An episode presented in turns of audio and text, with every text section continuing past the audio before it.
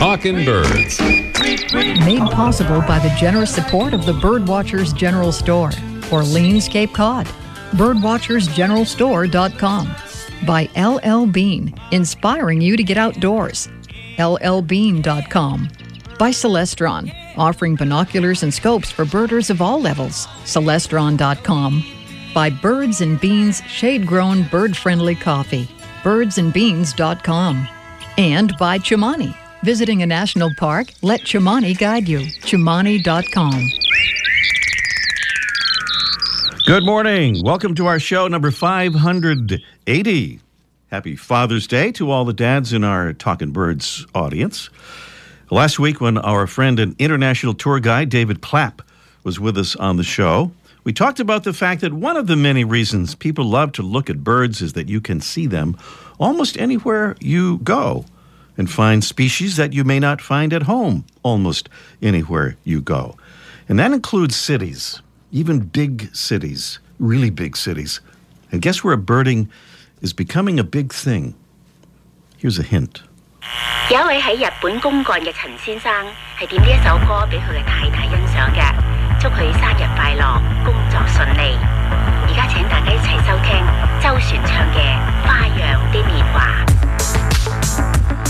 That's a song called Beijing, about the huge Chinese city, population twenty-one million. Well, there's a story in the Los Angeles Times headlined, "Despite the smog, birdwatching in Beijing takes flight." The Beijing Birdwatching Society now has about five hundred members, with one hundred more signing on every year. Apparently few bird species besides sparrows and magpies live within the smog-choked city center. But just a short car ride away, apparently lots of bird species to see, even as they face challenges in addition to air pollution, like overdevelopment, trapping, filling in of mud flats and wetlands, water pollution, that's the biggest one, and the pet trade. So it may be slow, but some progress there toward environmental awareness is being made in China, and bird watchers are helping to lead the way. Meanwhile, there's a bird that may have originated in China, or possibly India and Sri Lanka, that arrived in the southern U S not many years ago via the Bahamas, where it spread to Florida, and which now occurs over much of North America. At least until recently, that has not included the Northeast, but a birder right here in New England thinks he saw one in his Medfield, Massachusetts backyard last week. Josh Bach posted this on the MassBird Forum. Possible Eurasian collared dove in yard. Subject observed at our home feeder in dimming light in Medfield around seven fifteen this evening. It was a couple of days ago. Josh included some photos that I think may require some expert examination. It's only a possible sighting. We'll stay tuned, and we invite Talkin' Birds listeners to stay tuned when we revisit the Eurasian collared dove in this morning's featured Feathered Friend segment. Question: do adult birds talk to non-adult birds when those non-adult birds are still in the shell?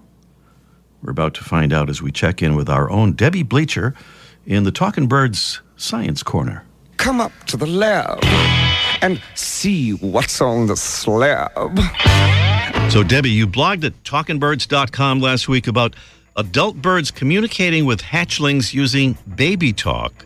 And now you're telling us that mothers in a couple of species of birds are singing to their chicks before the chicks hatch, and that the unborn chicks apparently learn the call and song. Is that the claim? That is indeed the claim, Ray. Researchers in Australia working with two species of fairy wrens happened to notice that the mothers were calling to their eggs before the chicks even hatched. Then they discovered that the unhatched chicks actually seemed to be paying attention. Their heart rates were lowering, the way they do in other animals when they pay attention. And in terms of other animals, we could talk about humans, because I think there's research that says uh, that human babies can actually learn speech still in the womb, right? Uh, yeah. Recent research has shown that uh, we can learn speech sounds at thirty weeks of gestation. Wow. Yeah. At what point do they, they start this? Do they do this right away? Do they do it, you know, after sitting on the egg for a while, or what? The mothers start calling to the unhatched chicks soon after they finish laying, and then they call all the way through incubation and then stop after, several days after the eggs hatch. Hmm. What's interesting is that later on, when the hatch chicks beg for food, they make some of the same sounds that they heard in the egg. So I guess the question is then, do the chicks really learn these calls and songs from their mother, or do they make these sounds by instinct? Were they able to figure out if this was really happening the way it seemed? Yeah. What the researchers did was that they would take eggs out of a nest right after they'd been laid and then put them in another female's nest. So this new female would sing to the chicks. When the chicks hatched, their calls sounded more like the calls of their foster mother than like the calls of the mother who laid them. So that indicates the birds in the eggs really learned them from the adults. It wasn't just instinct uh, mirroring the adult calls.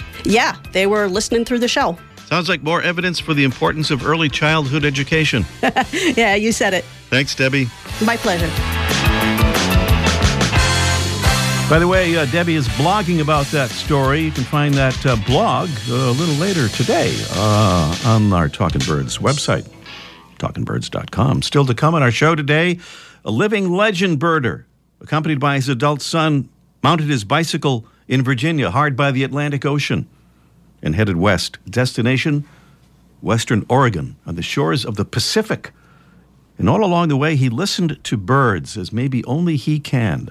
He is Don Kroodsma, considered by many to be the world's leading birdsong expert, and he'll be with us live on today's Talkin' Birds program. Meanwhile, is your suet getting soupy?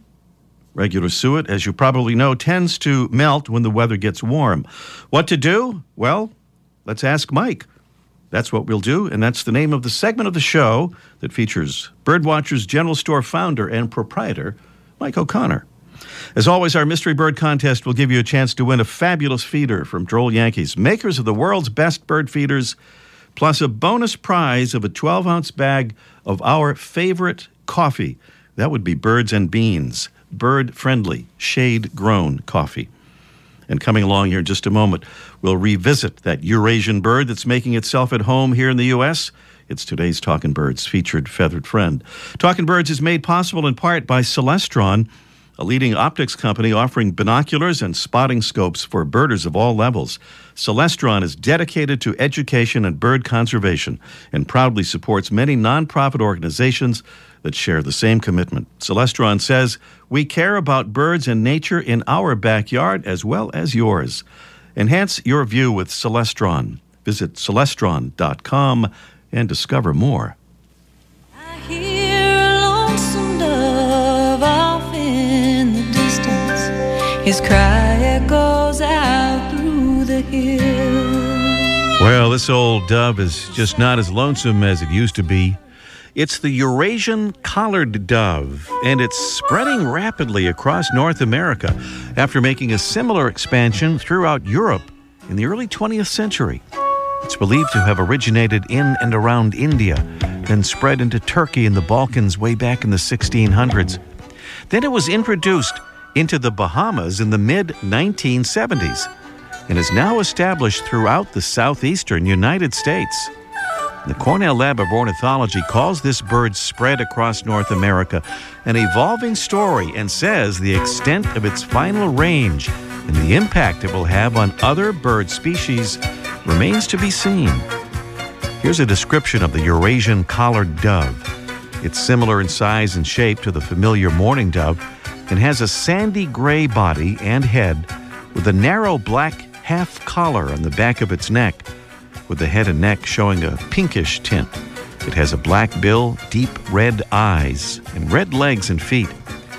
Now, if you're here in Massachusetts, you may be looking forward to the possible establishment of this dove in our fair Commonwealth. But see if you still feel that way after you hear its more than slightly monotonous song.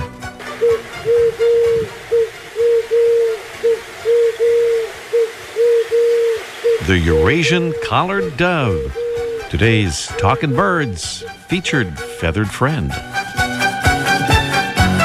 Thanks again for being with us. Our show number five hundred eighty. Hope you'll visit our talkin birds dot com website, find those blogs and lots more, and follow us on Facebook and on Twitter at Talkin' Birds. We're about to talk to a man who knows a little something about bird song. Don Kroodsma, Professor Emeritus of Ornithology, UMass Amherst, a world-renowned authority on birdsong. He's the author of The Singing Life of Birds, The Backyard Birdsong Guides, and Birdsong by the Seasons, and a wonderful new book called Listening to a Continent Sing, Birdsong by Bicycle from the Atlantic to the Pacific. And he joins us now on the phone. Good morning, Don. Hey, good morning, Ray. Great to have you back again uh, with us, Don. And I, I know we haven't called you too early. too early. Uh, you've been up uh, since, what, four o'clock recording yellow warblers out there. Am I right? I think it was two something when the alarm went off, and oh. I had to get in position and then chase down those yellow warblers and then go pick up the microphones that were recording under the full moon all night, trying to catch ovenbirds in flight song overnight. How'd that work out? They didn't sing. They didn't. You know, this is one of the things you learn. I don't think they like full moons. Maybe they like new moons. Mm-hmm. So I got to go out in two weeks and hope it's not the end of the season. And, mm-hmm. you know, you never know. These birds uh, these birds know better what they're up to than we do, certainly. I guess you never know is, uh, is a, a key phrase there. Well, Don, it's kind of appropriate. We're talking to you on Father's Day because this amazing bicycle trip that you took was uh, accompanied by your son, David. A lot of us are uh, maybe intimidated driving a car across the country, and uh, you guys did it by bicycle. What an amazing trip. And early in your book, Don, you talk about, at that time, your thirty-five years of studying birds, and you call this the grand payoff. How so? Oh, the grand payoff. I I felt like I've been working literally and figuratively on my knees all my life, and... Mm. And I just needed a break. And so I knew how to listen to birds. I listened to them in Oregon in graduate school and in the East. And I thought, wow, what a wonderful gift to hear this continent all the way across. And, and Kansas was, a lot of people can't imagine bicycling across Kansas, but it's a grand transition from east to west. And mm. it was just a glorious trip, Ray. Well, you say east to west, too, and now most people would probably go west to east, in part at least, because of prevailing winds kind of pushing you along, but you weren't going to have that. No, we wanted the wind in our face, Ray. Going to make it tough. No, anybody who knows birds uh, knows that uh, Virginia and Kentucky during May, it's the greatest show on earth, and if you wait to go west to east, you have to wait until the mountain passes out west are clear of snow. Mm. That puts you in Kentucky and Virginia in July and August, and man, the birds ain't singing no more. All right, there was some, certainly certainly some logic to that. Obviously, yes, good so. Logic. Well, Don, for the reader reading this book, what a great learning experience it is, and you have these Q R codes all the way through the book, so we can hear the birds and also some of the people, the interesting people you met Uh, along the way, and to hear those birds in context. Uh, it's there's something really special about that. And also, these are long recordings that you have in here. It's so different than listening maybe to a C D that, you know, you're trying to learn bird songs. This really puts you out there. Yeah, that was the goal, Ray. These Q R codes, I waited to publish this book until I felt there was a medium where I could take readers right along with me and listen Uh, as they read, and I think these Q R codes are the perfect trick. And yeah, long recordings. I have, you know, I held back. I had hour-long recordings. It's because it's not. I'm not interested in identifying the bird to species. Yeah, that's that's all good, but but it's to hear an individual play out his entire his mind for an entire hour. That's to me just the special part. And even robins. What are you playing there? I hear something. Yeah, we've got a yellow-breasted chat here because you you kind of were really taken by this bird. You talk about it quite a bit in the book, and it's one of those birds that's so hard to categorize or impossible to. It is, and even the experts are having trouble. I, I think I think they still place it with the warblers, but uh, nobody's quite sure because it just doesn't seem to belong anywhere. Mm. The other thing you talk about, Don, that's really fascinating is... Um, the difference between the dawn songs of birds and the songs that they hear, uh, that we hear during the day. Now, you wouldn't get that sense either from a lot of, uh, you know, maybe uh, C Ds that you would get to listen to bird songs. No, there are about two hundred species of birds on my website, and I think there, I think there are twenty-nine warblers. And warblers really do something special at dawn uh, compared to later in the day. They they have different songs in different contexts, and And other birds, too. Oh, sparrows, chipping sparrows. People think of the dull, boring chipping sparrow singing a little chip, chip, chip song from the top of the tree. But at dawn, these birds, these males, leave their territories. They gather in little lek-like arenas, and they act like prairie chickens and birds of paradise. And and then, uh, if, well before the sun's up, they head back to their territories and act like the chipping sparrows that everybody knows. So mm. Dawn is a special time when birds are so energetic. Yeah. Um, well, you know, Don, the book is kind of like, it's almost like a combination of a print book and an audio book at the same time, because these recordings are so extensive. Yes, and that, that chat, he's still playing, isn't he? He's still going, yeah. Go, and, you know, there's nothing like chat singing all night long, and I would sidle up to one of these birds in the middle of the night and stand in the bush next to him. And what is so beautiful is they, they sing in what I call packages. You listen to him singing, you start to memorize and get a feeling for the five or six songs that he's working over, and then suddenly he switches to another package. Mm. And then he plays with those songs for a while.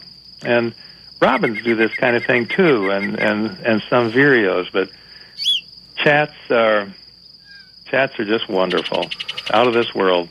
Well, this is just such a wonderful uh, book to listen to as a travelogue, as a way to learn birds and so many things, and so many nice personal touches in the book as well, and your relationship with your son, and you're meeting all these folks along the way. Pretty amazing. And at the end, Don, there's an epilogue there, Where Are They Now?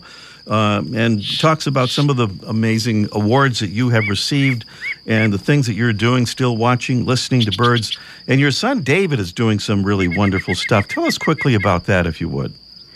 Yeah, David, my son, uh, uh, he got hooked on bicycling, and he, shortly after our trip across the country, he packed up all his worldly possessions, put them in storage, hopped on his bike, and bicycled over the next year and a half to the tip of South America. Mm.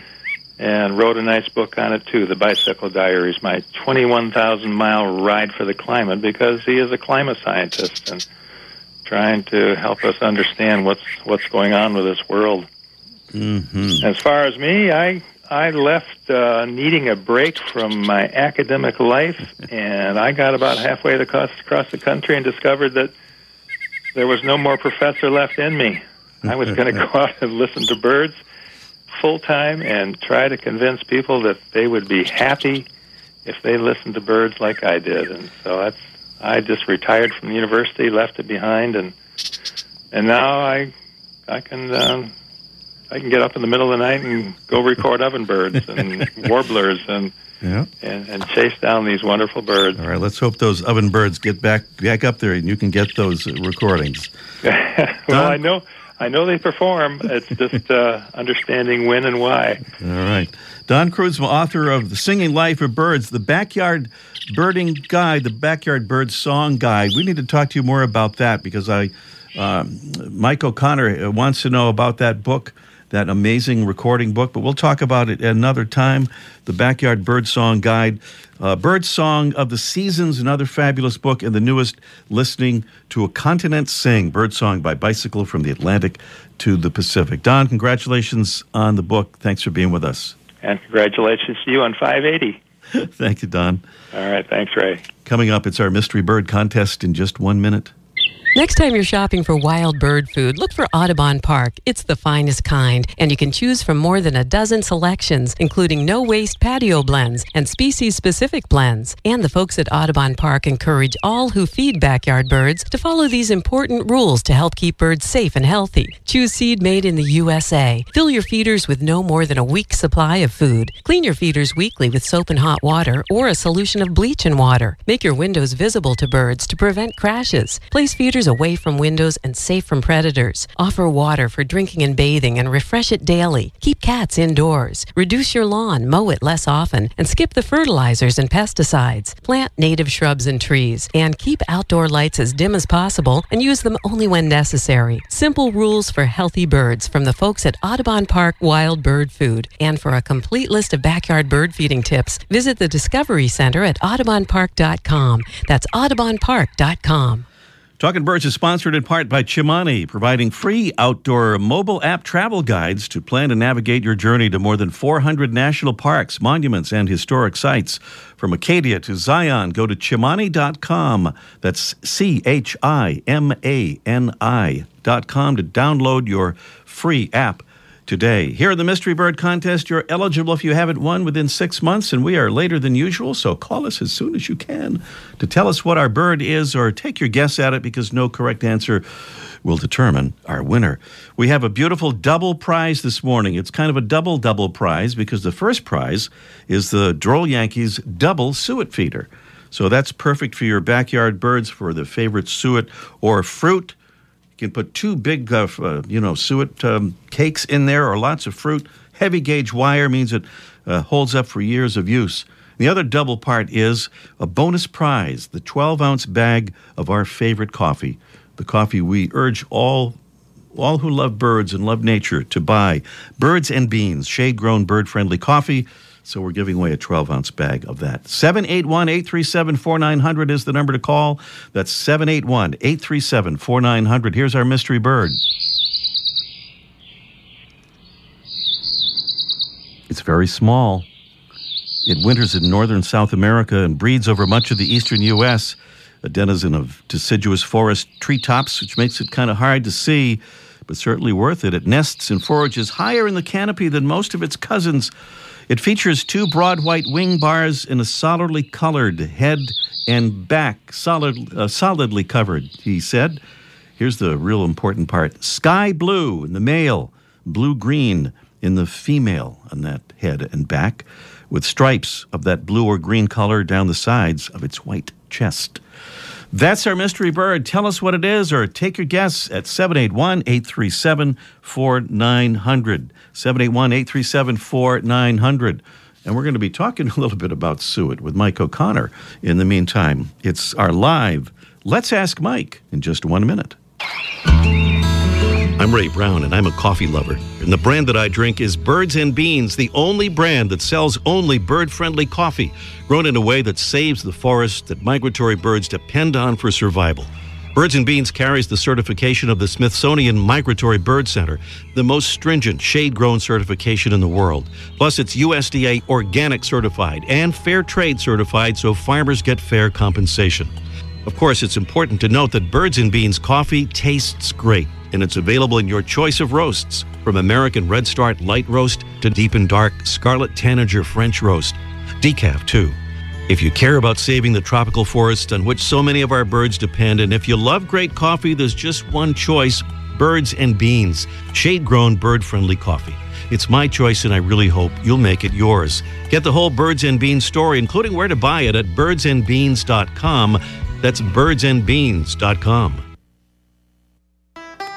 And there's that official Let's Ask Mike music for our man Mike O'Connor down there at the legendary and famous Birdwatcher's General Store, Orleans, Cape Cod. Good morning, Mike. Hello, Mike. He usually doesn't refuse to speak when we play the music for him, but today is uh, different. Uh, uh, let's try it again. What? Are you there, uh, right? Yeah. All right. That was our fault, not yours. I want to point that out for our listening audience. You could, I totally paid my phone bill. You were right, you were right there. So our topic, Mike, is, is your suet getting soupy on the bedpost overnight? Or uh, in the Donnie backyard? Donnie Lonigan. I think Donnie Lonigan had a second version of that. Did he really? Yeah, yeah well, I'll... with the suet version. Oh, look it up. Okay. Yeah, no kidding. Um, so, yeah, right. the, the old days, we would take suet off the shelf at the store in the summertime because it would melt and it would be drippy on the birds, and that would be a bad thing. So mm-hmm. Come the end of April, we'd, we'd be done with suet For, for the summer. Yeah. But then the companies decided, well, we'll listen, we're losing a little money here. Mm. So companies started making suet dough or year-round suet. And that's readily available now. Some people mm-hmm. still tell me, oh, suet's bad in the summer.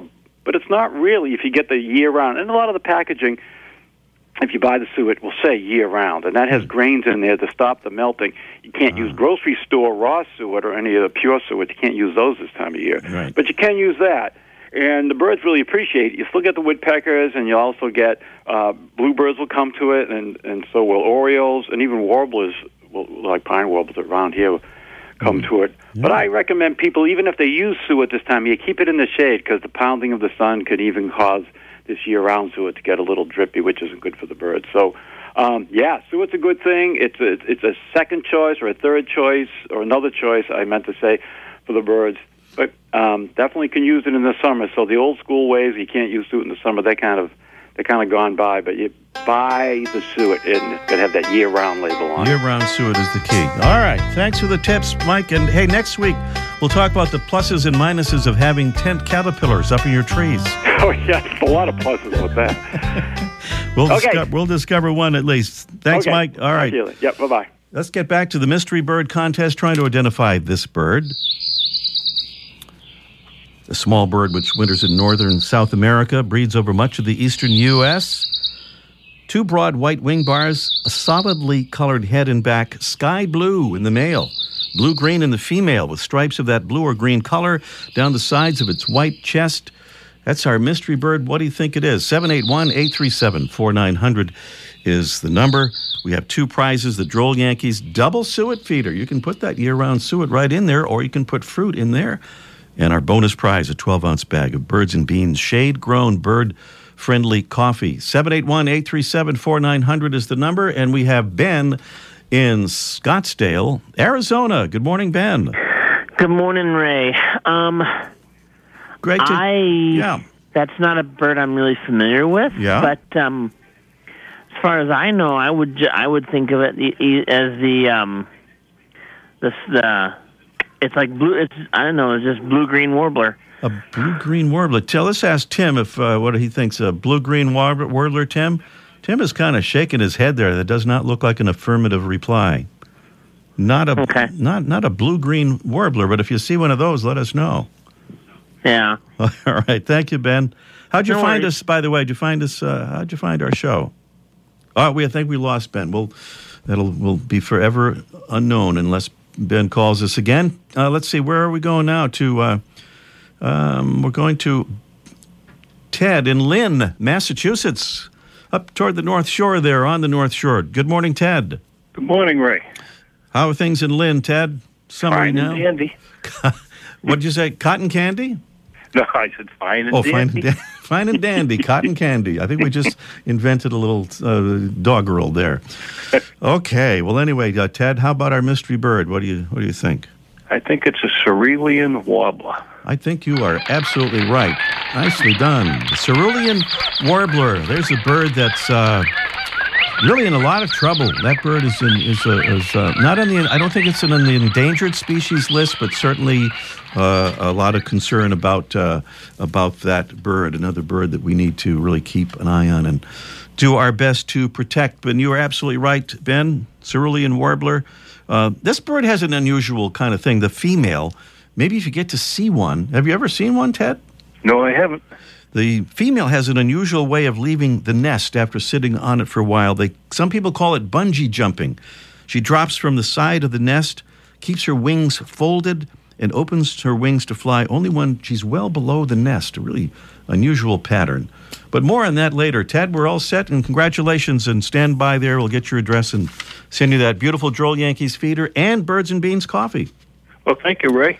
Thank you very much, Ted. Next week, on our show, our friend Nick Lund, a k a. The Birdist, will be here to talk about his latest birding adventures and general birdwatching advice in his own inimitable style. Nick Lund, next week here on Talkin' Birds. Executive producer is Mark Duffield, associate producer Debbie Bleacher, our engineer Tim McKenney. I'm Ray Brown. See you next week. The Bird Show, I like that. I love it. Ray Brown. Talkin' Birds. Made possible by the generous support of the Birdwatcher's General Store, Orleans, Cape Cod. birdwatchers general store dot com. By L L Bean, inspiring you to get outdoors. L L bean dot com. By Celestron, offering binoculars and scopes for birders of all levels. Celestron dot com. By Birds and Beans, shade-grown, bird-friendly coffee. birds and beans dot com. And by Chimani. Visiting a national park? Let Chimani guide you. Chimani dot com.